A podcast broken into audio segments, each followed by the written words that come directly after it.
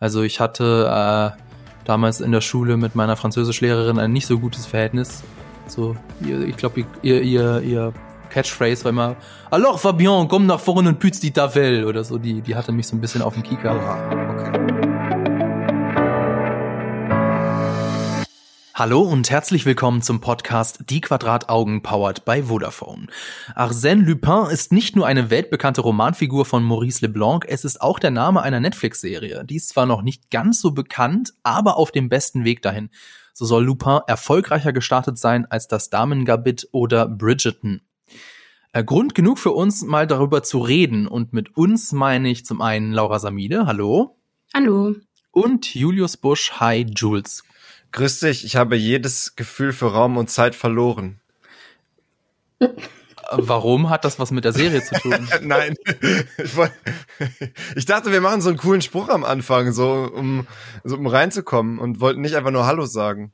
Hatte ich so eine Erinnerung. Ach so, nur hat, hat Laura so nur Hallo gesagt und dann war ich so, was? Was? Nein, oh Gott. ja, das tut mir leid. Ähm, ich, äh, wir können einfach ja, Laura, so, hast du noch einen coolen Spruch? Passiert.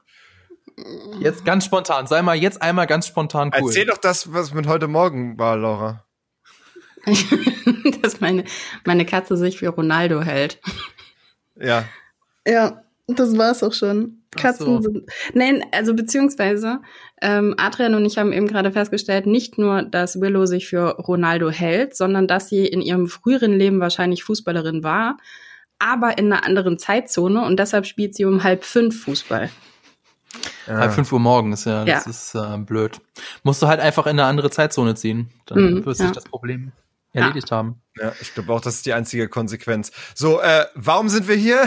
so, wir sind wegen, äh, ist auch so ein Katzenname, Lupin. Oder ist das eher ein mhm. Hundename? Ich weiß es nicht. Es ist ja, eine, eine Netflix-Serie. Aber vorher an euch gleich mal eine Frage. Verbrechen begehen oder Verbrechen aufklären? Was findet ihr spannender, wenn es um Serien und Filme geht? Laura? Das war die Frage, genau. Ach, das war die Frage, genau. Der Nebensatz ähm, war wichtig. Ja. es ist nicht ganz, nicht ganz unerheblich, ja. Es, es geht um, um Serien und Filme, also. Wie ähm, schaut's aus? Ich glaube, Verbrechen aufklären. Warum? Toll. warum? Naja, warum? Ähm, ich mag es mitzurätseln und nicht unbedingt nur, also sagen wir mal so, ich finde, es hat irgendwann ein bestimmtes, ähm, ich habe das schon gesehen, erreicht, wenn du immer wieder erzählt bekommst, warum ein Verbrecher ein Verbrecher wird. Und mhm. dann müsste man schon, also ja, das müsste man schon nochmal anders irgendwie vielleicht dann irgendwie für mich erzählen, dass ich es mega interessant finde. Wobei, wenn ich dann solche Filme, ähm, an solche Serien denke wie ähm, Dings, äh, Mindhunter, mhm. Ähm, das ist für mich zum Beispiel so die perfekte Serie zum Thema Aufklären, also verstehen. Die andere Seite versucht zu verstehen. Mhm. Finde ich interessanter, also ich persönlich. Und Jules, geht's dir da ähnlich? Nee, ich glaube, mir geht's anders. Ich glaube, ich finde tatsächlich Verbrechen begehen spannender in der Serie. Ähm, einmal, weil ich finde diesen ähnlichen Effekt, wie Laura gerade meinte, mit, das habe ich schon mal gesehen, äh, kann sich auch bei Krimiserien oder bei so Detektivserien recht leicht einstellen. Also da finde ich, ist, findet man auch selten irgendwie was, wo man so sagt, so, okay, krass, das ist jetzt mal ganz neu. Eine, ein Film, der das zum Beispiel macht, ist, finde ich, Knives Out. Da ähm, hatte ich so das Gefühl, so, okay, da hat's mich jetzt doch irgendwie zwei, dreimal noch an der Nase rumgeführt, obwohl ich eigentlich die ganze Zeit dachte, ich weiß genau, was passieren wird.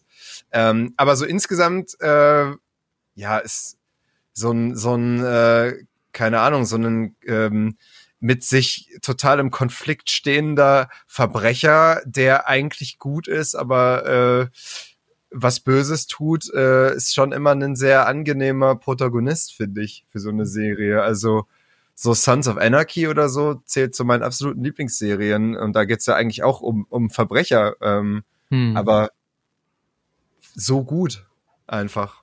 Deswegen ja, würde ich eher begehen. Weil, aber weil, theoretisch bekommst du ja bei einer guten Detektivserie zwei zum Preis von einem.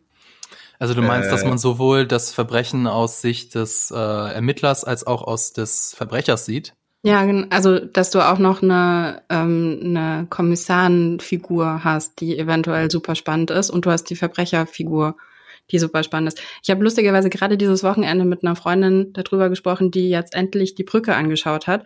Und ich finde ja, dass ähm, Sorga, die ähm, Protagonistin von Die Brücke, die Kommissarin, die ja Autistin ist, ähm, eine der besten Kriminalfiguren der letzten Jahre ist oder Jahrzehnte jetzt eigentlich schon, weil die Serie ist auch schon fast zehn Jahre alt. Und das finde ich irgendwie spannender.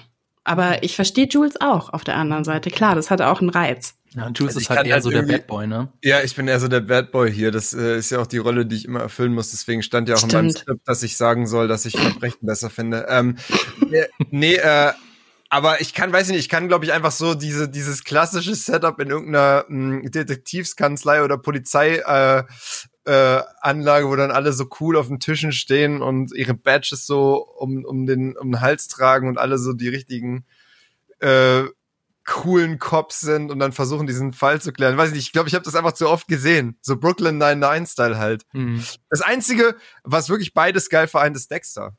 Mhm. Stimmt. Ich find, finde, Dexter äh, vereint das wirklich richtig gut. Sowohl begehen als auch ja, äh, ermitteln. Das stimmt. Das Hast du die Brücke gesehen? Hm. Interesse, Brücke? Ja. Ich kenne nur Brücke sehen und sterben. Ah, nee, Brücke meine ich. Brücke.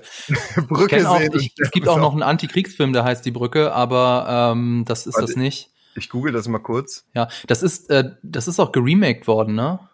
Die Serie, kann das sein? Das, Oder war das der Pass? Das ist der, ähm, der Pass ist so ein, so ein, so ein Spin von der Geschichte. Ist ja, das, da in Österreich und Deutschland spielt. Naja, und du meinst vor allen Dingen ähm, Kommissarin Lund, da gab es natürlich das amerikanische Remake, The Killing. Mhm. Mhm. Nun ja, ähm, also was ich eigentlich auch, dann, dann erzähle ich doch mal, wie ich dazu stehe. Ja. Also eigentlich bin ich auch eher so jemand, der, der sich dafür interessiert, wie Verbrechen aufgeklärt werden. Denn ein Verbrechen begehen ist in der Regel ähm, nicht ganz so spannend oder braucht nicht ganz so viel Gehirnschmalz. Bin ja auch ein echter True Crime Fan. Aber eigentlich oder zumindest theoretisch sind ja Verbrecherfilme abwechslungsreicher, denn äh, ein Verbrechen wird halt aufgeklärt, weil das halt der Job der Polizisten ist. Ähm, ein, ein Verbrechen kann man ja aber auch aus mehreren Motiven begehen, also ganz klassisch aus Gier oder aber auch aus anderen, edleren Motiven, so wie eben in Lupin. Das wäre nämlich jetzt meine Überleitung gewesen. Aber Jules war ist gerade noch fleißig am googeln oder brauchst du noch Zeit? Äh, die Brücke, nee, ich habe nur die Brücke ähm, mir angeschaut, da habe ich aber nicht gesehen, die Serie. Okay. Wir, reden, wir reden von Transit in den Tod, ne? Ja, genau. Ja, okay. Pack ich mir Kann ich empfehlen. Okay, cool, dann schreibe ich mir das auch mal auf. Also wir wollen ja heute aber nicht über die Brücke reden, sondern über Lupin. Aber bevor wir dazu kommen, erstmal ein wenig Werbung. In der vorherigen Folge habe ich euch ja die True Crime Doku über den Night Stalker empfohlen und die heutige Empfehlung hängt damit ein bisschen zusammen, denn nach seinen Taten ist der der Night Stalker unter anderem in einem berüchtigten Hotel abgestiegen, blutverschmiert, ohne dass es jemandem aufgefallen wäre, dem Cecil Hotel in Los Angeles. Und das Cecil Hotel ist übrigens auch die Inspiration gewesen für die fünfte Staffel von American Horror Story. Also ein, ein sehr berüchtigtes äh, mysteriöses, Geheimnis umwidmerndes Hotel.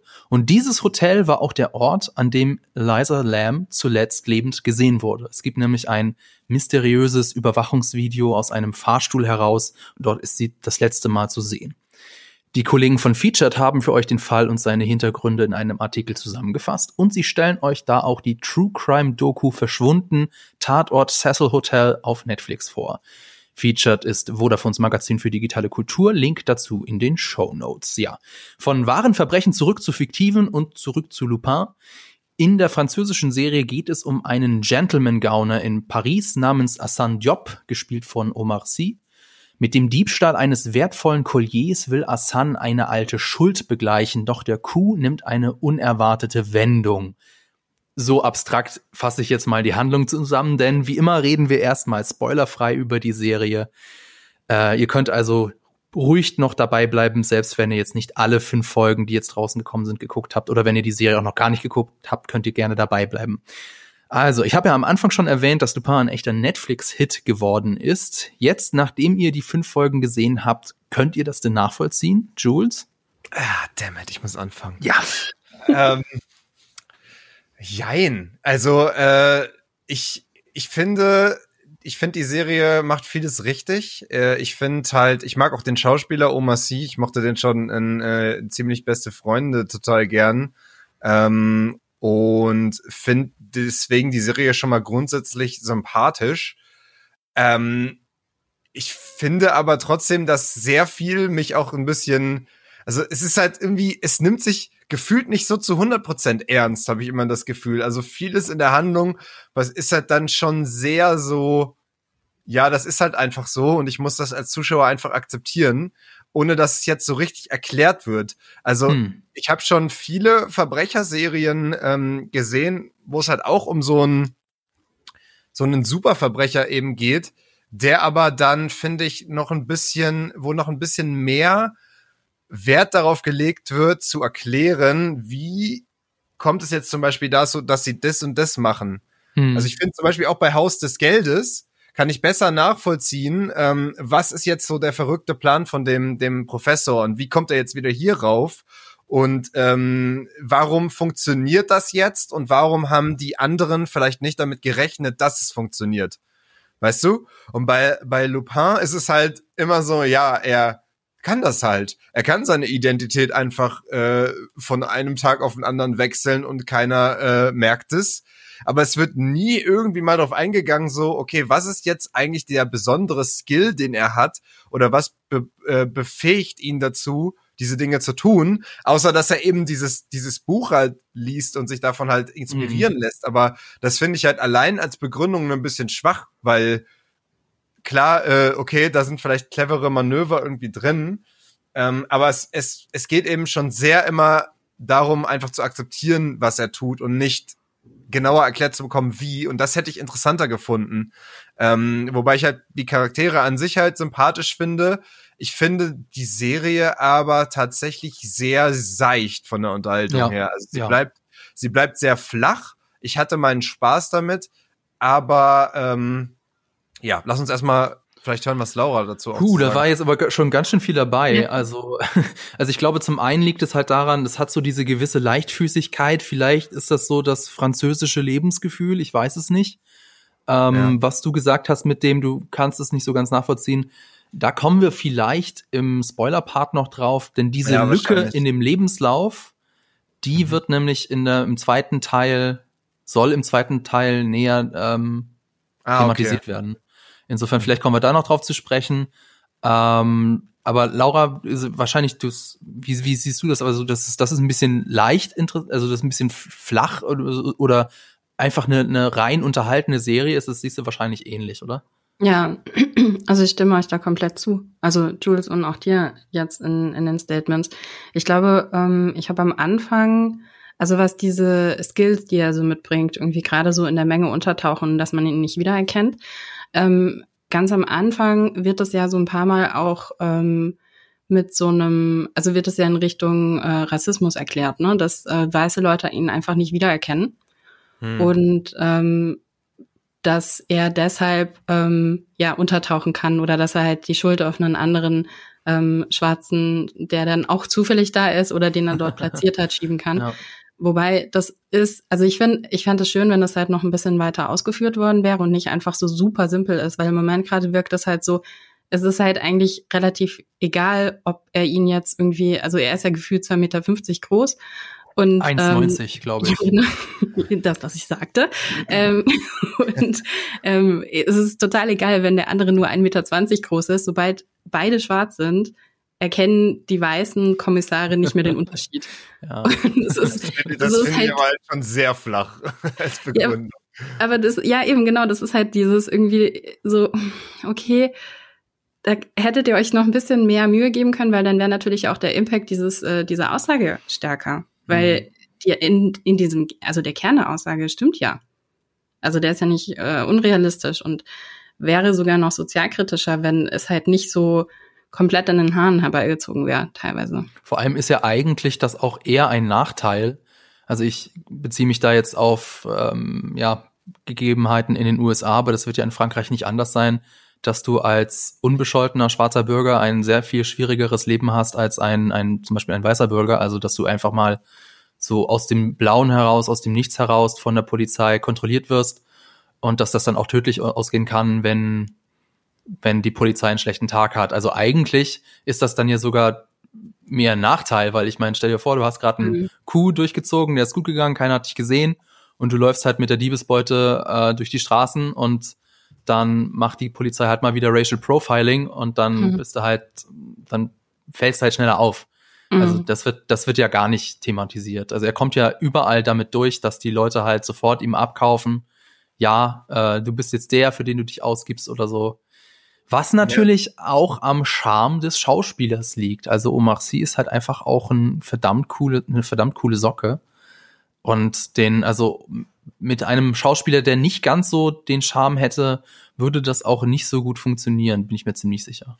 Ja, ja, er ist auf jeden Fall ein Sweet Talker, aber ähm, aber trotzdem, weiß ich nicht, fragt man sich halt immer so, zeigt das dann irgendeine Badge vor, die halt dann offensichtlich irgendwelche Polizisten sogar akzeptieren.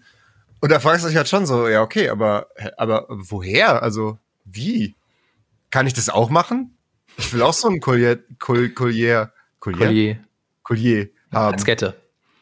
Ja. Ja. äh, ja, da ist so eine Lücke. So, ähm, da, es, es wird so immer mal wieder wird darauf hingewiesen, wie das jetzt eigentlich alles zustande gekommen ist, aber so wirklich schlüssig erklärt wird es nicht. Das stimmt schon. Ich vermute mal, dass sie das dann im zweiten Teil der Serie aufgreifen werden. Also jetzt, jetzt gehen wir schon so ein bisschen sehr tief in, in, in die Materie rein. Also um das mal ein bisschen zusammenzufassen, also so mit der äh, die Charakterisierung, ist es die Charakterisierung, ist irgendwie da fehlt was. Also irgendwie, irgend ganz, ganz überzeugend ist sie nicht. Ich wollte vielleicht noch ein paar positive Worte sagen, so. Also, wenn ihr die erste Folge gesehen habt, ist die erste Folge ist eigentlich so das Aushängeschild von der ganzen Serie. Also sie ist super unterhaltsam, rasant inszeniert, coole Musik, charmante Hauptfigur, tolle Besetzung auch der unterschiedlich alten Figuren und der, der unterschiedlichen Figuren. Ähm, und sie hat, das ist mir zumindest, also ich habe jetzt in der ersten, in den ersten Folgen auch arg drauf geachtet, sie hat auch so eine idealtypische Drei-Akt-Struktur. Eventuell wird mich da Laura gleich verbessern.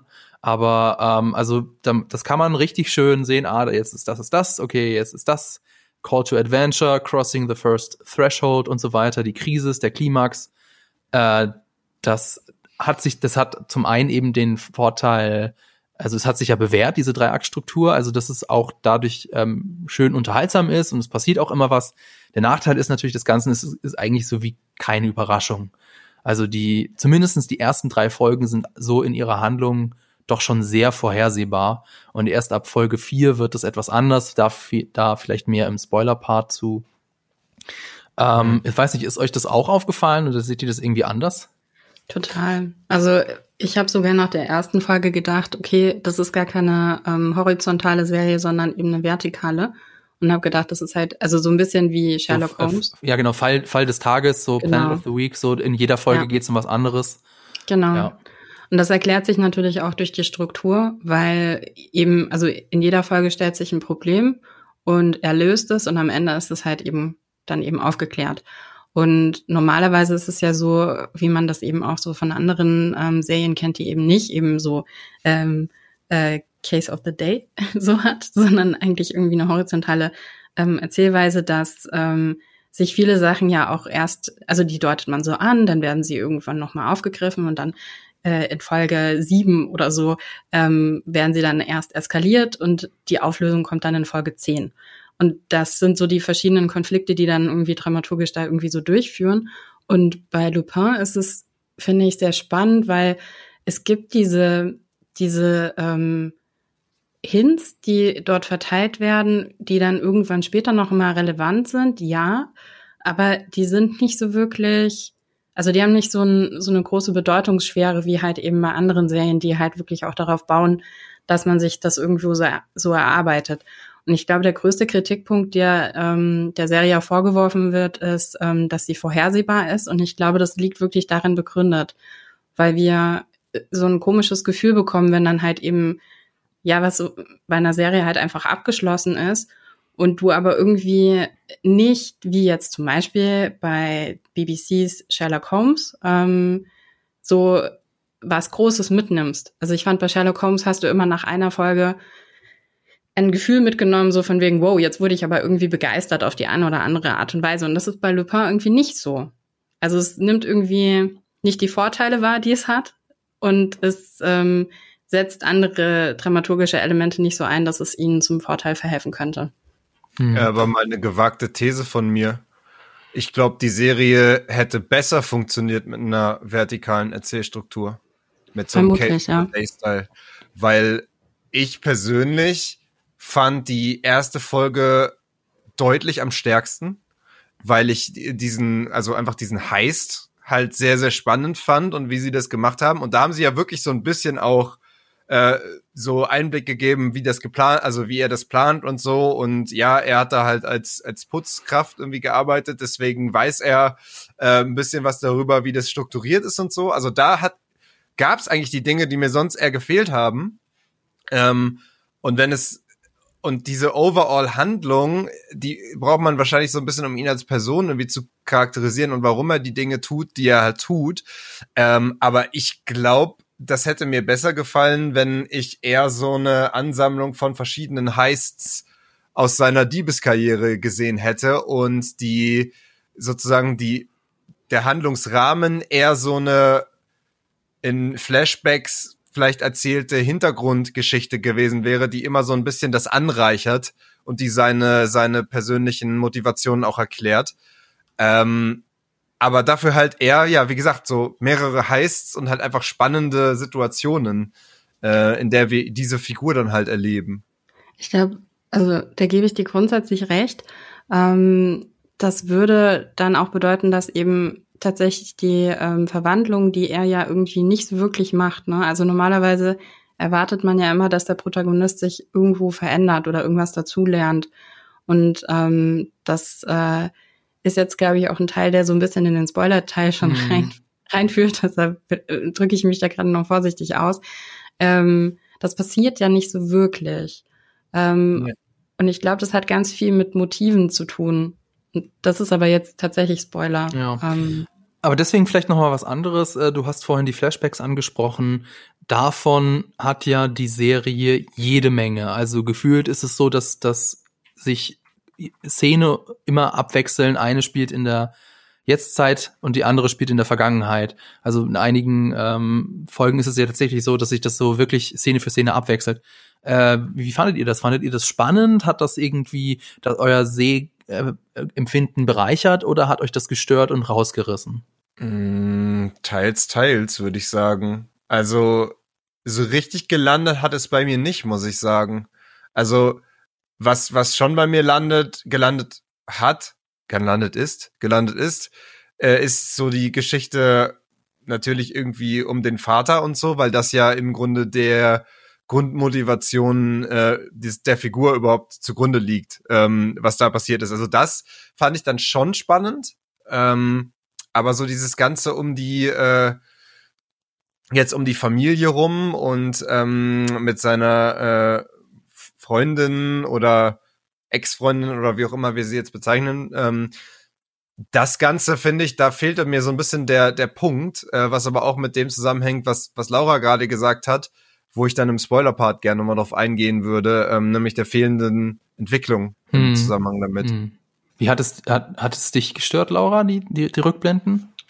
Nee, gestört hat mich das nicht wirklich. Also ich fand es schon erstmal von, von der Idee her richtig weil es natürlich auch eine Motivation dadurch, dadurch sich ergibt, aber ähm, erstaunlich inkonsequent.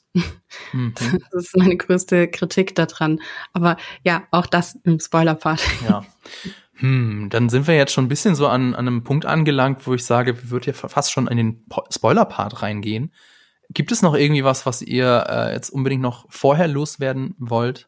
Naja, das, was du eigentlich vorhin schon angerissen hast, ne, dass sie visuell auf jeden Fall überzeugend ist. Also, sie hatten sehr, die wirkt sehr filmisch, ne? Also total. super. Ja. Also so richtig auch, also Paris schön inszeniert und dann auch noch andere Schauplätze, äh, kein Spoiler hier an dieser Stelle. Also ähm, der Regisseur des Ganzen äh, von einigen der äh, Folgen ist Louis Leterrier, äh, der hat zum Beispiel die Transporter-Filme inszeniert äh, oder auch Now You See Me. Das ist ja auch so ein ähm, Diebes, Gentleman, Gauner, Banden-Film. Und das merkt man irgendwie. Also so dieses äh, leichtfüßige Inszenieren, dieses äh, schnelle, schnelle Schnitte, äh, cooles Kamerawinkel und so, das, das kann der. Also ähm, da, oder, oder auch diese schnelle Erzählweise. Das, ähm, da habe hab, hab ich das auch gemerkt. Also insofern, ähm, es ist jetzt nicht so, dass ich sage, die, die Serie hat mich irgendwie gelangweilt. Sie hat mich nur vielleicht nicht besonders mitgerissen. Also insofern ist jetzt meine Empfehlung für alle, die jetzt irgendwie am, am Samstagnachmittag oder so oder am Sonntagnachmittag eine Serie brauchen und die soll jetzt nicht so so schwierig sein. Also dies, also Lupin ist, ist wirklich leicht verdaulich und äh, auch ganz amüsant und auch ganz unterhaltsam. Ähm, aber warum es jetzt vielleicht nicht so die große Serie ist, an die wir uns auch noch in ein paar Monate erinnern werden, ich glaube, darüber würde ich dann jetzt gerne mit euch im Spoiler-Part reden. Es sei denn, du, Jules, möchtest noch was anmerken vorher? Äh, vielleicht noch, vielleicht noch zwei kurze Sachen. Also einmal, ähm, ich hätte mir sehr gewünscht, besser Französisch verstehen zu können, äh, weil ich hätte sie super gerne im Original geguckt, weil äh, mir halt auch aufgefallen ist beim Schauen so, ich bin überhaupt keine Synchronisation mehr gewöhnt, so, weil ich eigentlich halt das meiste ja in Englisch dann gucke. Ähm, und ich, also die deutsche Synchro allein holt mich da mittlerweile schon so ein bisschen raus, auch wenn sie nicht schlecht ist. Ähm, also ich hätte sie super gerne mal auf Französisch gesehen, aber das hat leider nicht funktioniert, auch wenn ich das hm. in der Schule hatte.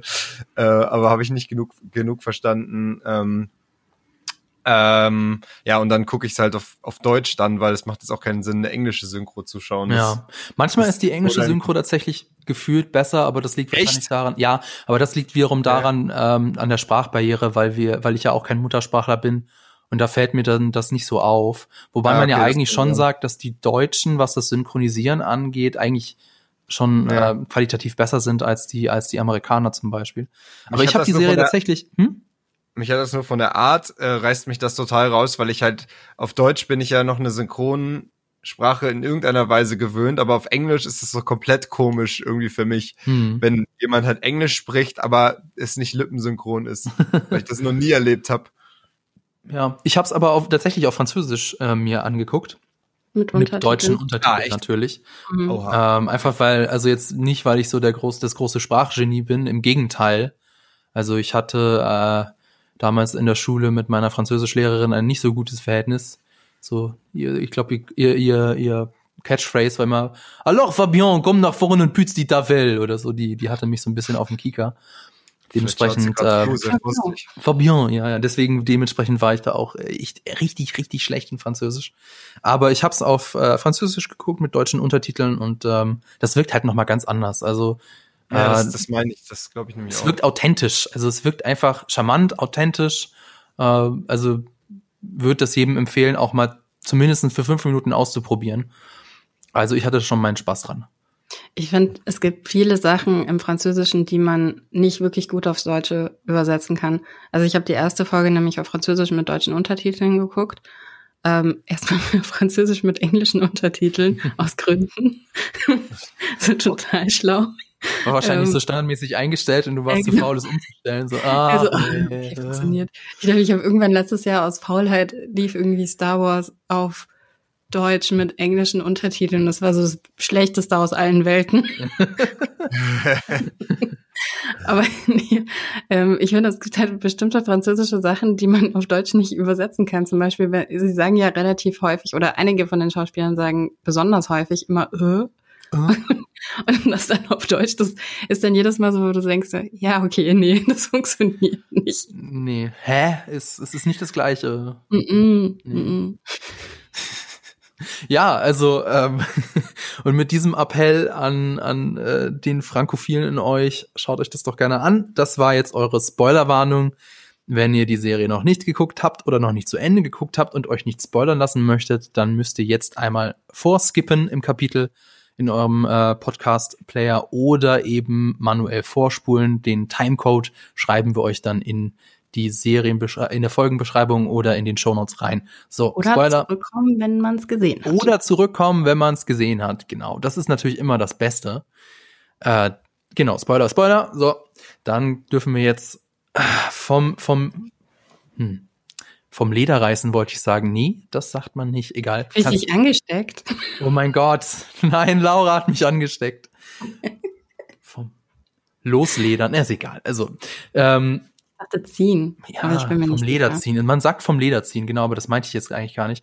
Also, ähm, welche Probleme habe ich mit der Serie? Wir haben zum einen die, diese, diese rechtsähnliche äh, Dramaturgie angesprochen und dann wollen wir ja jetzt über die, über die Charakterisierung oder über den Charakter sprechen. Ähm, zum einen finde ich, dass Asan es zumindestens zu Beginn in den ersten drei Folgen es zu leicht hat. Also er wirkt hyperkompetent, er hat scheinbar keinen Makel. Das, der einzige Makel, der zumindest von dem einfach behauptet wird, dass es ein Makel ist, dass er seinen Sohn ab und zu vergisst, dass er seine Familie vernachlässigt. Aber auch das kann ich nicht so ganz, also das wird, das ist, das bleibt für mich eine Behauptung. Also es wird ja. immer wieder gesagt, aber ich meine, er denkt ja dran und er ist immer wieder da und auch beim zum seinen Geburtstag vergisst er nicht. Also das wirkt nicht wirklich echt und auch der Omar Sy ist einfach zu zu charmant dafür, dass ich das in irgendeiner Form als Makel wahrnehmen muss.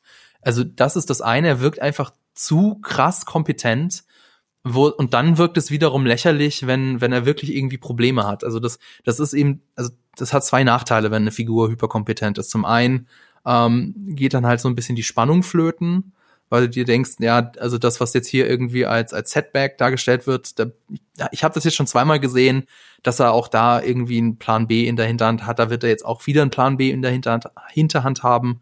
Also ähm, da geht so ein bisschen die Spannung flöten. Und dann, wenn ihm tatsächlich mal ein Malheur passiert, dann wirkt es umso unglaubwürdiger, unglaubwürdiger und es reißt mich raus. Also wie hat euch das denn, wie würdet ihr denn so die Charakterisierung von Asan bewerten? Also ich Laura, möchtest du zuerst? Nee, fang ruhig an. Also äh, das mit dem mit dem Family Man, äh, das wollte ich auch sagen. Ähm, das ist für mich das, was Laura auch meint mit der Entwicklung, weil es wird ja irgendwie so suggeriert, dass ähm, dass er eigentlich jemand ist, der seine Familie viel vernachlässigt. Und das wird ja sogar in Flashbacks dann dargestellt, so ähm, nach dem Motto, äh, ja, äh, wir sind nicht mehr zusammen, weil ähm, auf ihn ist kein Verlass und ich weiß immer nicht genau, er kommt nie und und und. Ähm, und das wird halt dann suggeriert ja eigentlich, dass er irgendwie eine Entwicklung durchmachen müsste, wo er in irgendeiner Weise seine kriminelle Karriere mit seiner Familie irgendwie abwiegen müsste und dann sich irgendwie für seine Familie entscheiden müsste oder sich dahingehend ändert. Aber sowohl in allen Echtzeitszenen als auch in allen Flashbacks ist er halt einfach ein super sympathischer und fürsorglicher Familienvater. Es gibt nicht eine Szene, wo er irgendwie, die man mal sieht, wo er irgendwie die Frau mal enttäuscht oder so. Also ich verstehe gar nicht, wo ihre ihre sozusagen die Probleme, die sie anspricht, wo die halt herkommen, weil es einem halt nie gezeigt wird. Hm. Auch die Szene, wo sie ihm sagt, dass sie schwanger ist, reagiert er halt so super süß drauf und freut sich total Vater zu werden und so. Wo das wäre halt die Szene gewesen, wo ich so gedacht hätte, okay, da hätte ich jetzt erwartet, dass jemand, der unzuverlässig ist, dass er da vielleicht irgendwie durchdreht und halt sagt so, fuck, das, das kann ich nicht und äh, und dann halt irgendwie in irgendeiner Weise mal einen Makel zeigt, aber selbst da passiert es nicht, sondern er reagiert halt super fürsorglich und ich habe bis zum Ende nicht verstanden, warum die nicht einfach immer noch ein Paar sind. Ja, das wird auch nicht ähm, so genau gesagt, das stimmt schon. Es, Außerdem, es, es wird ja angedeutet, dass er eine Affäre hat mit der Juliette Pellegrini. Aber ja, auch, und da reagiert er aber auch super. Ja, genau, und, und da ist er dann auch wieder der, der aufrichtige Typ, der, ja. der halt die Avancen zurückweist und sagt, nee, ich bin vergeben, bleib mir weg. Also es ja. wird eine Affäre angedeutet, aber er bleibt in dieser Szene aufrecht, was auch wieder ja. so, also wirklich Potenzial, das halt wieder ungenutzt bleibt. Also wenn sie uns halt jetzt in der zweiten Hälfte dann die Dinge zeigen, die schiefgegangen sind, okay, aber ich glaube halt ein bisschen um spät finde ich. Ja, um die Charakterentwicklung halt deutlich zu machen, hätte man das eher am Anfang sehen müssen und dann sozusagen wirklich eine Entwicklung miterleben, weil wie du schon sagst, er bleibt eigentlich ähm, die die super kompetente perfekte Persönlichkeit die ganze Serie über. Also ich habe da nicht wirklich eine Veränderung bei ihm feststellen können. Ähm, und klar, in den letzten, letzten Folgen passieren ein paar Sachen. Ähm, da gibt's dann auch die Setbacks, die du angesprochen hast.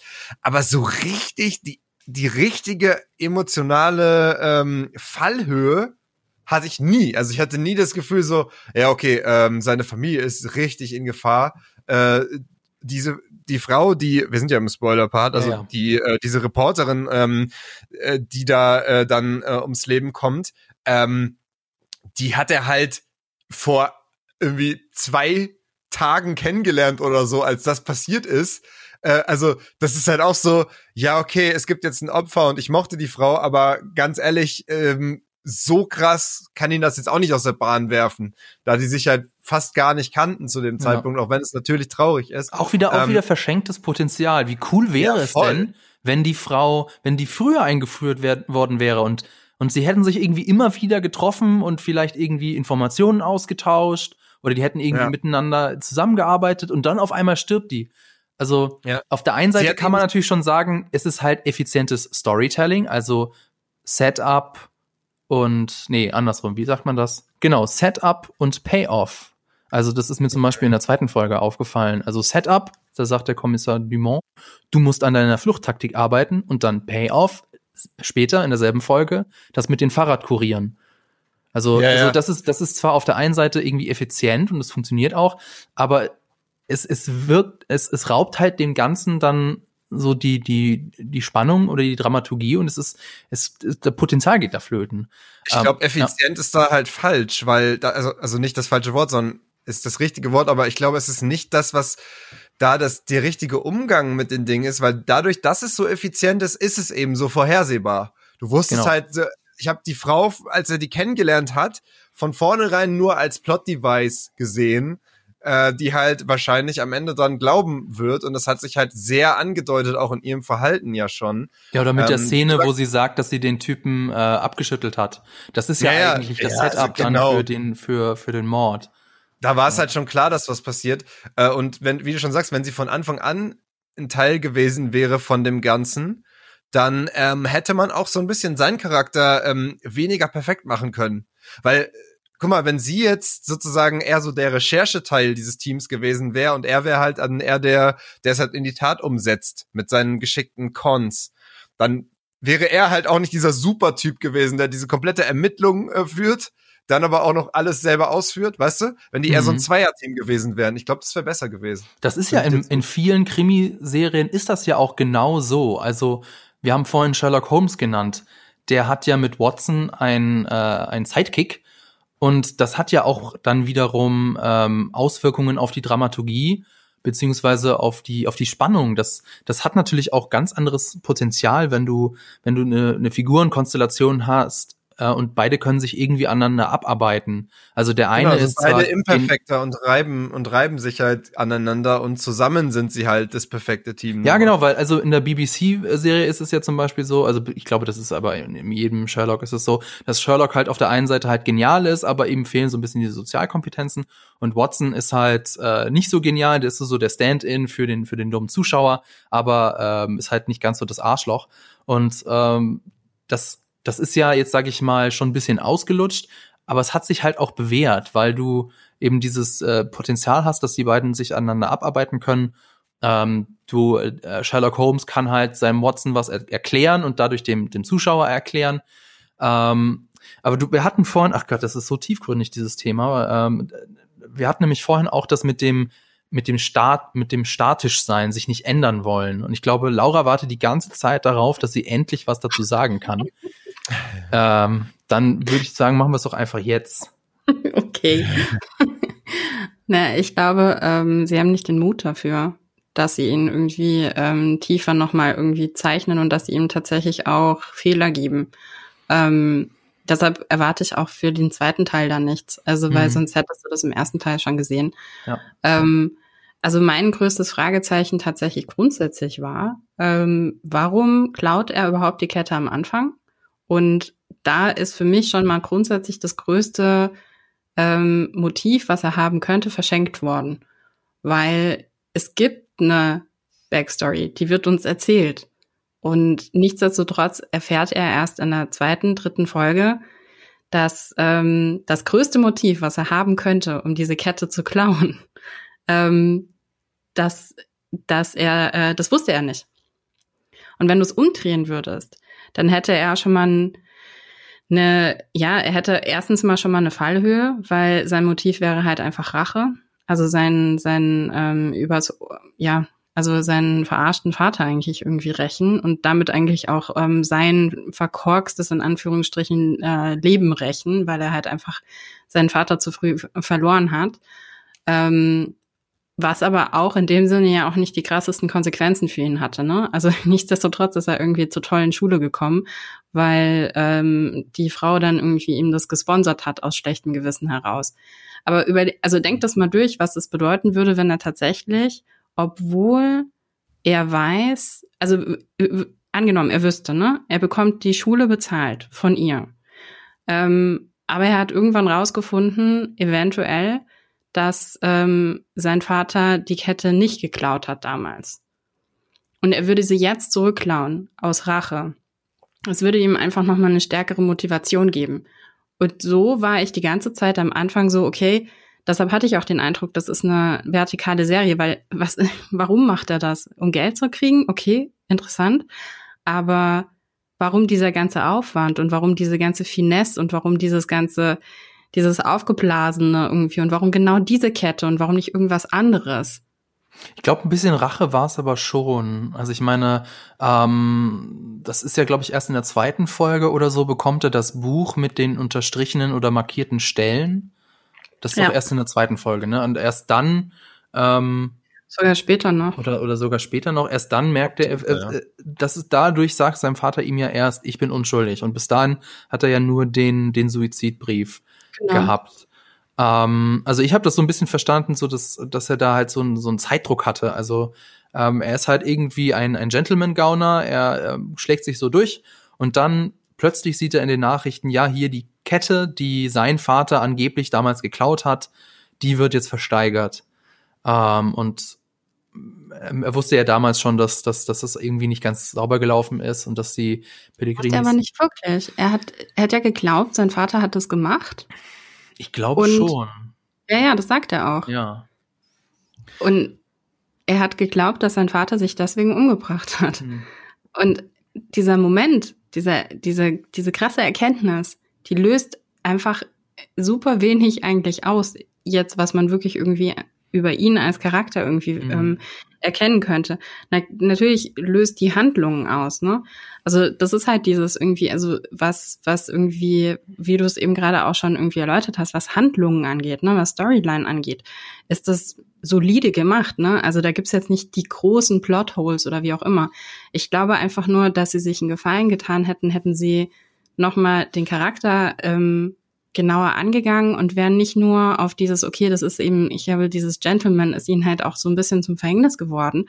Weil das heißt, was heißt das denn? Dass der am Ende immer irgendwo der Gute ist, dass er immer irgendwie perfekt wegkommen ja. muss. Und dann fehlt dir die Fallhöhe. Genau, da wollte ich nämlich auch nochmal zu, äh, zu sprechen drauf. Und zwar, ähm, es gibt der, das Buch Creating Character Arcs von K.M. Wyland.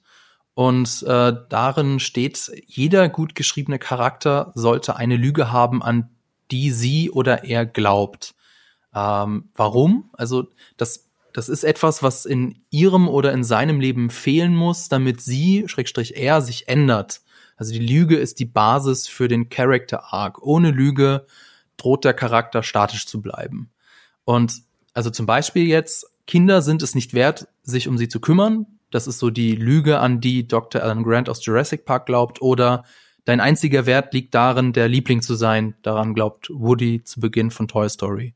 Und aus dieser Lüge ergibt sich dann auch oft so ein folgender Zwiespalt, was der Charakter will und was der Charakter braucht.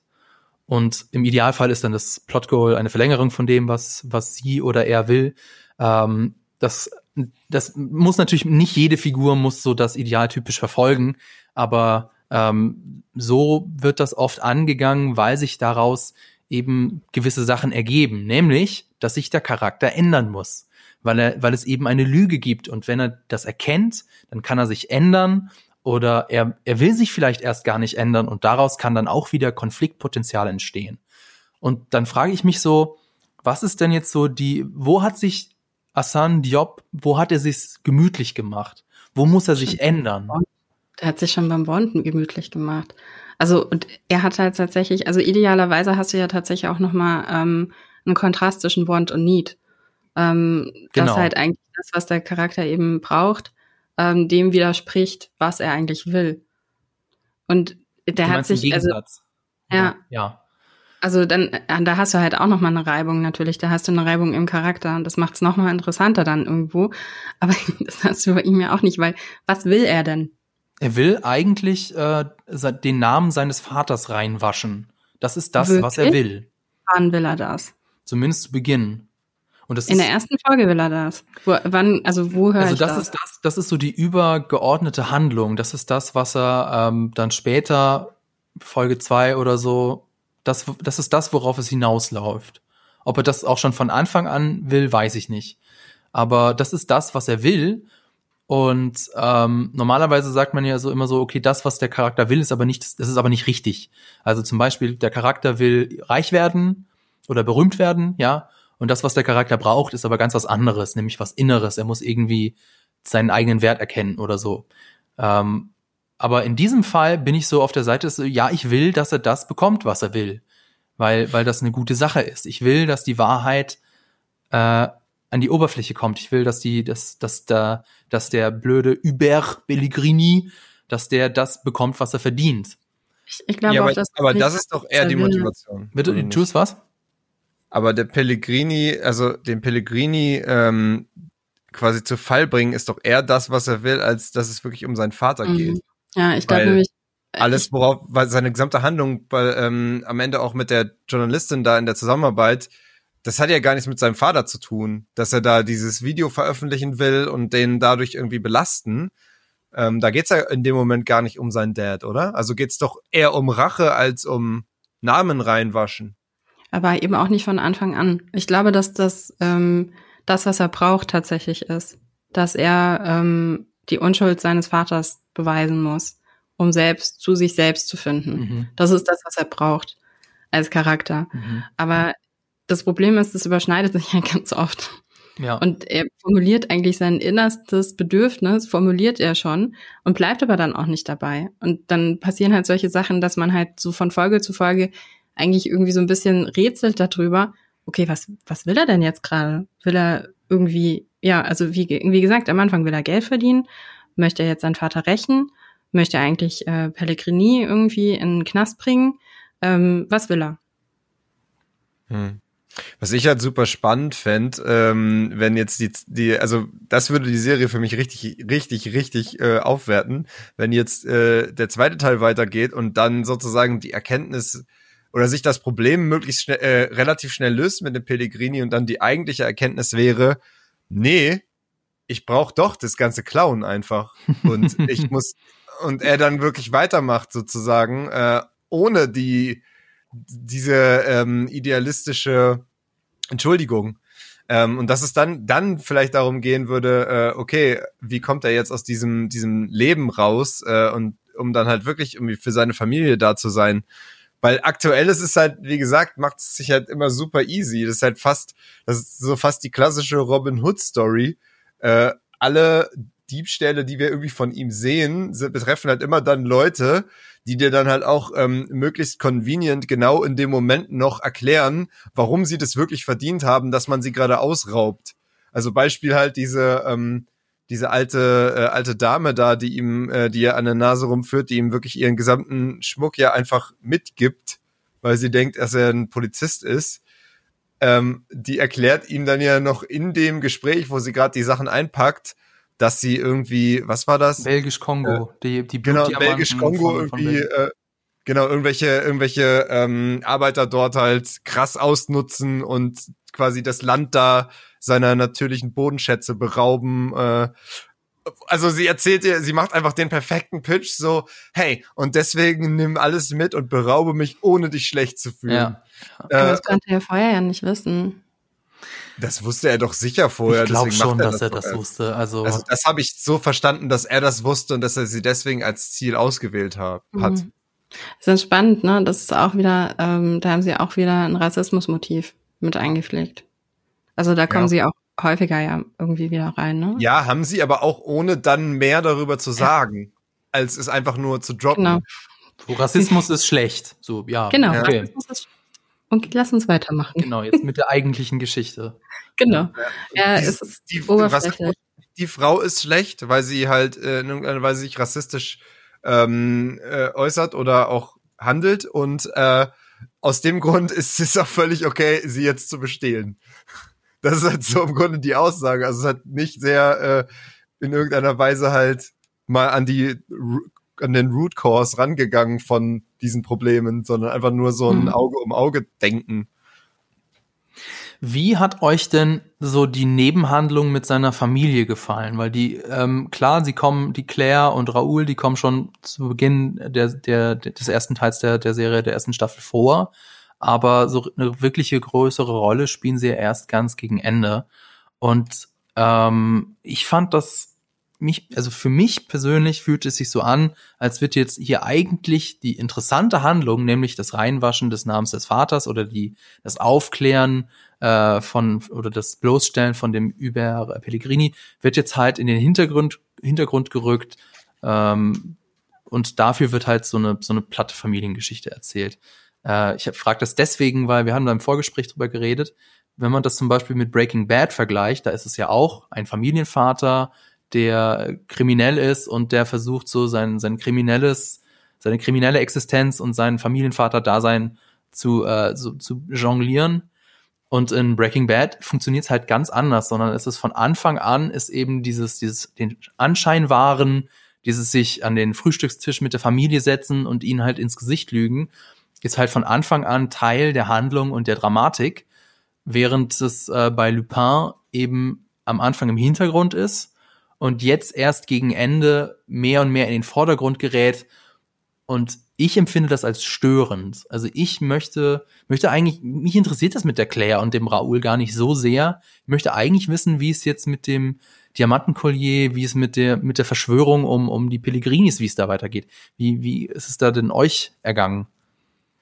Ich glaube, also mein größtes Problem war tatsächlich, und ich glaube, das ist vielleicht auch der Kern deines Problems, ähm, und das ist vielleicht, also darüber habe ich nämlich mit einer Freundin am Wochenende gesprochen, weil sie nämlich eben, wie gesagt, die Brücke geguckt hat und ich Lupin geguckt habe.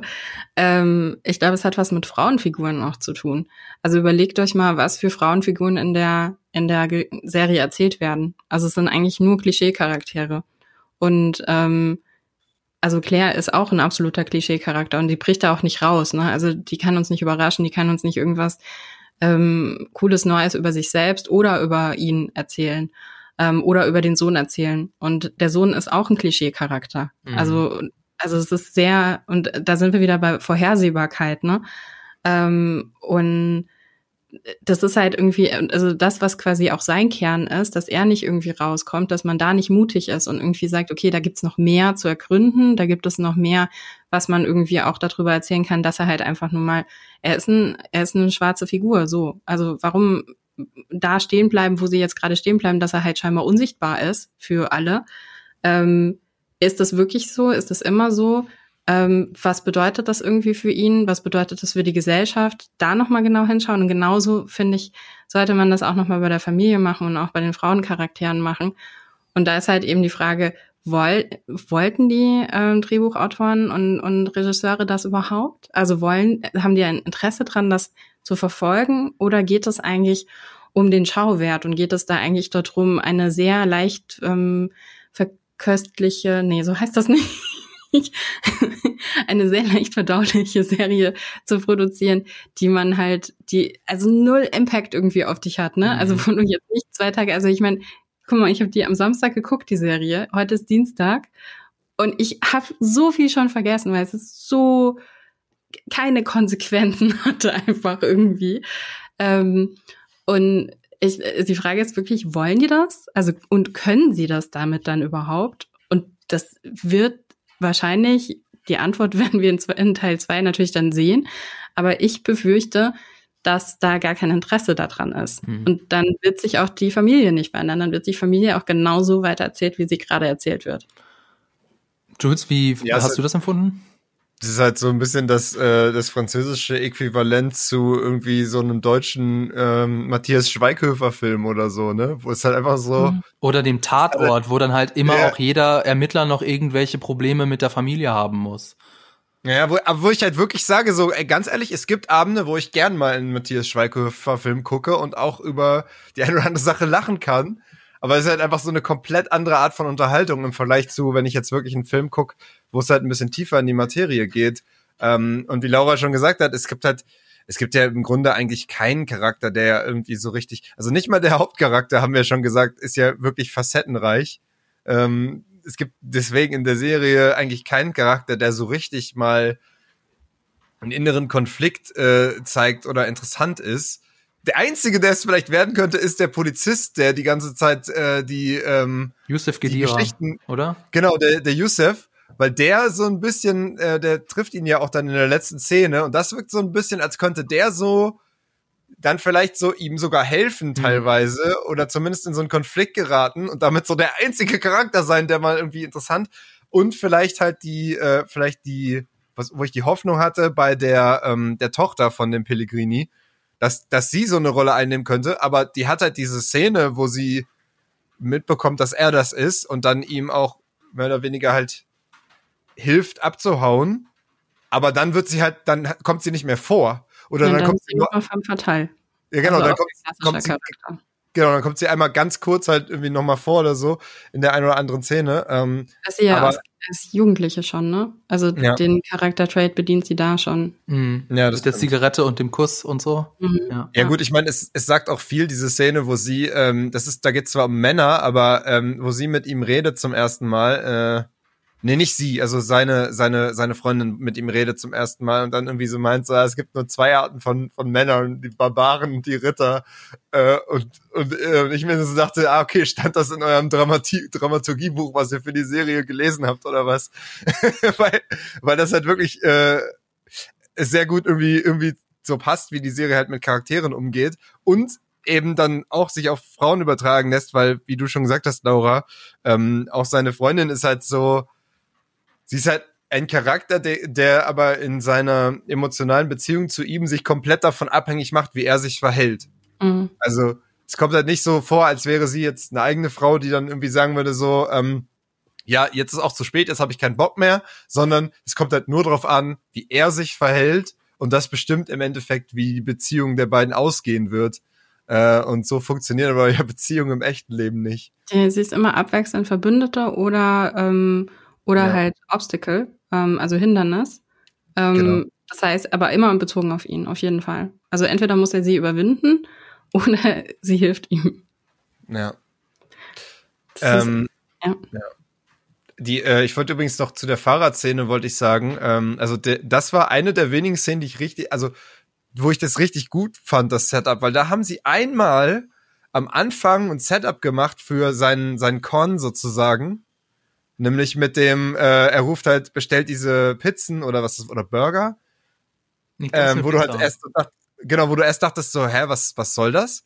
Und dann am Ende macht er seinen Getaway und äh, hat dann halt diese ganzen Pizza- oder Burgerboten halt da am Start, die ihn dann, also da haben sie wirklich mal ein, ein Setup für einen seiner Cons gemacht, wo ich dann so dachte, okay, das war jetzt äh, als äh, vom, Zu vom für den Zuschauer irgendwie nachvollziehbar und cool, wie es gemacht wurde, weil alles andere, auch das am Ende, wie er den Typen im, im Zug dann äh, schlägt, ist ja auch so. Ja, wir zeigen dir dann halt in der Rückblende, wie er äh, da einen Diamanten in die Tasche reingetan hat. Das konntest du aber in keinster Weise vorher irgendwie ahnen, als Zuschauer. Das ist halt nur so, ja, am Ende, am Ende lösen wir es halt auf. Und Was da fand ich, ich das. Sorry. Ja. ja nee, sag, sag fertig. Nee, ich, ich war eigentlich fertig. Was ich äh, cool fand, ähm, grundsätzlich, oder eigentlich nämlich auch nicht cool, aber wo ich irgendwie teilweise irgendwie, äh, ja, weiß ich auch nicht, mit den Augen gerollt hatte, war der andere Polizist, der einfach immer ausrastet in jeder Szene. Der Chef, ne, ja. Das ist auch so ein Klischee gewesen. Und deshalb, also ich, ich weiß nicht, ob ich eure Hoffnung bezüglich des anderen Kommissars teile. Was ich sehr lustig fand, war, als genau dieser Kommissar dann runtergezogen wird und ähm, und die anderen zwei dann damit beauftragt werden mit dem Fall. Und es halt so ganz klar ist, dass die zwei das bekommen, weil die halt nichts können. ja. Ja, aber das ist doch auch, äh, glaube ich, äh, der Grund, warum der Typ ihnen das gibt, oder? Also, weil ich weiß, ich war bis zum Ende mir nicht sicher, was der äh, Oberkommissar da dann mit Lupin am Ende ausgemacht hat.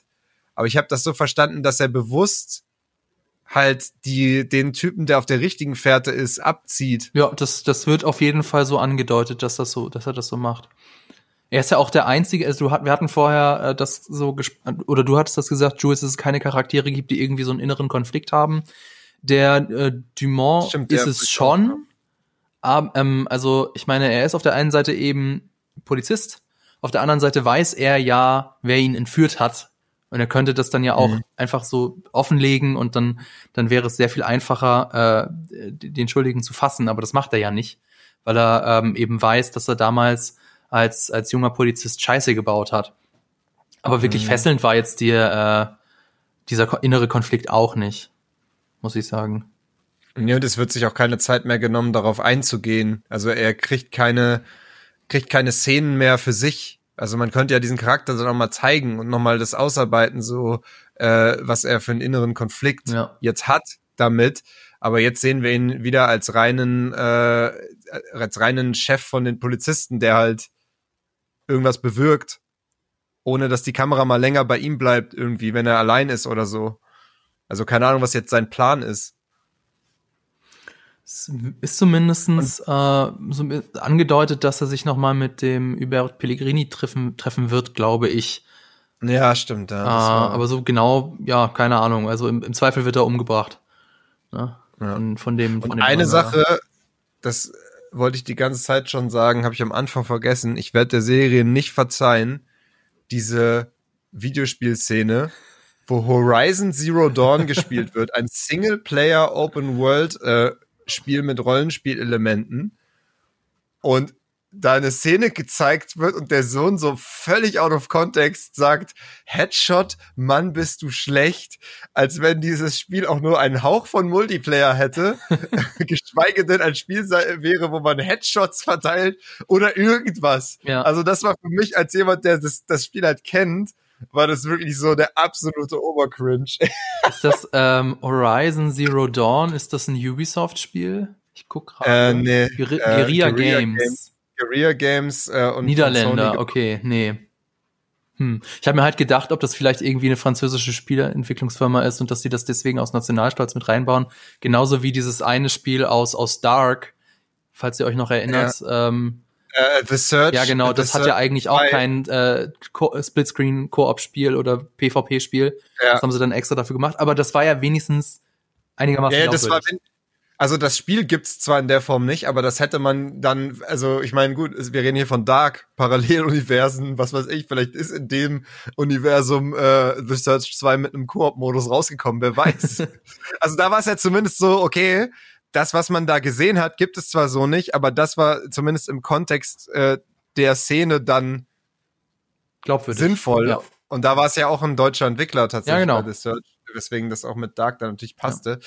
Aber bei Horizon hat es halt wirklich einfach überhaupt keinen Sinn ergeben. Also da war es so, ja, die, die sollen irgendwas, irgendwas spielen, wo sie sich abschießen, aber lassen wir jetzt nicht zu brutal mit wirklich Waffen, deswegen nehmen wir jetzt was mit einem Bogen. Hast du irgendein Spiel mit einem Bogen? Irgendwie so. Also das, oh Gott, nee. Apropos äh, Plot, also Logiklöcher und Plotholes, äh, da haben wir im Vorgespräch auch drüber geredet. Äh, Laura, du hast gesagt, da gab es so einiges, was dich gestört hat. Hast du da noch ein hm. Beispiel? Naja, das, was ich eben gerade schon gemeint habe, dass für mich das Motiv einfach grundsätzlich ah, okay. nicht stimmt. Mhm. Ähm, und ich dadurch dann halt immer wieder mir Fragen gestellt habe, wie, okay, was will er denn eigentlich? Also das waren für mich eigentlich die Plotholes. Okay weiß gar nicht, was hast du? Also ich also habe noch ein Logikloch, äh, das, das größte eigentlich für mich in der Folge 4. Da geht eben Assan geschminkt zu dem Fernsehsender, um dann über Pellegrini live im Fernsehen bloßzustellen. Also auch so ganz, ganz klassisch, ganz klischee-mäßig. Und dann geht das natürlich schief, weil der TV-Sender ist in Wirklichkeit in der Hand von dem äh, Pellegrini. Aber dann hat er keine Kopie von der Kassette gemacht. Es wird danach nie wieder angesprochen. Das ist ja auch ja. super platt. Also ich habe da, also, also ich meine, es wäre auch überhaupt gar kein Problem gewesen, da einfach eine Kopie davon zu machen und das dann halt einfach bei Twitter hochzuladen oder wo auch immer. Das habe ich überhaupt ja. nicht verstanden, diese ganze Geschichte, ähm, dass sie das veröffentlichen, aber nicht einfach das Video auf Twitter stellen. Ja, und ich meine, ja. allein da, trotzdem hätte er sich ja da auch in irgendeiner Form rausreden können. Also Kollege Benjamin Hecht von Filmstarts hat das ja ganz äh, in seinem, in seinem in seiner Meinungs in seinem Meinungsartikel auch so formuliert, so äh, es hätte ja irgendwas mit Deepfake sein können. Also der der Pellegrini hat ja gesagt, nee, das war ich nicht, das ist einfach gefaked, weil ich meine Deepfake haben wir ja glaube ich auch in Folge drei oder so gesehen. Ähm, das wurde mal ganz kurz angesprochen, ohne da viel groß draus zu machen. Also gäbe es, hätte es sehr viel intelligentere äh, Möglichkeiten gegeben, äh, als einfach so ganz plump da in die Falle zu laufen, ohne einen Backup-Plan zu haben. Das hat mich echt gestört, weil er ja eigentlich davor so super kompetent war. Ja, und vor allem ist das halt, wo du jetzt gerade diese Szene ansprichst, das war für mich auch so ein so einen Facepalm-Moment einfach mit diesen Deepfakes. Und das ist halt so, ja, okay, also wenn, also einmal äh, Deepfake an sich, ja klar, geht.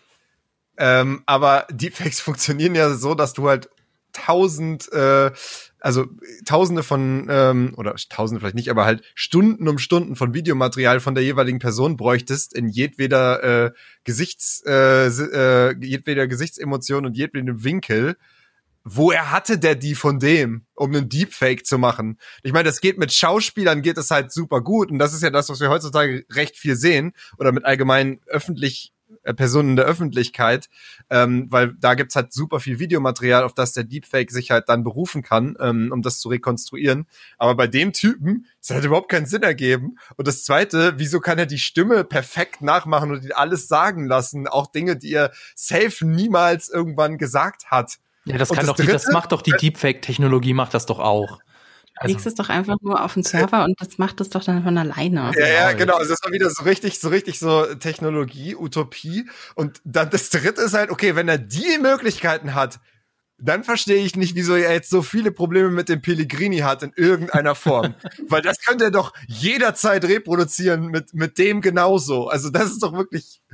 Dann könnte er sehr viel konkretere Probleme kreieren, ja, auf jeden Fall. Ja. Aber du, vielleicht hat er ja auch genauso wie bei dem Poliz äh, bei dem Hauptkommissar da ganz viele Kameras da installiert in der Wohnung.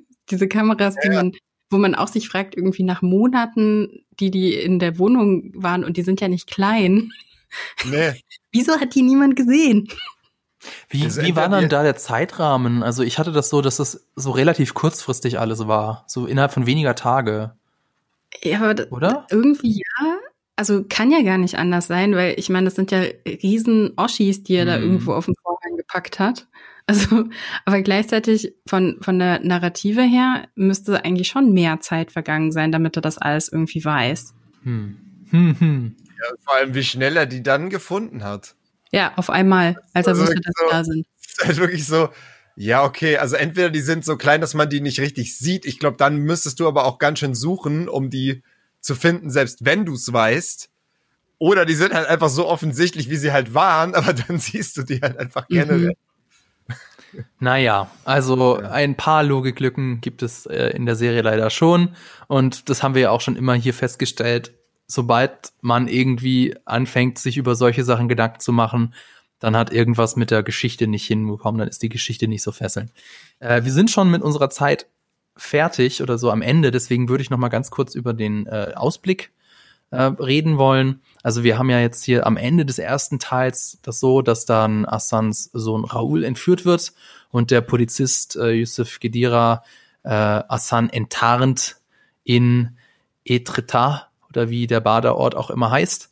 Ähm, das heißt, dass äh, die, der erste Teil endet mit einem ziemlich fiesen Cliffhanger und jetzt wollen wir dann schon ja irgendwie wissen, wie das denn weitergeht. Wann kommt denn der zweite Teil? Also es ist so, der ist schon abgedreht und äh, jetzt vor kurzem wurde dann auch der Release bekannt gegeben, nämlich im Sommer 2021.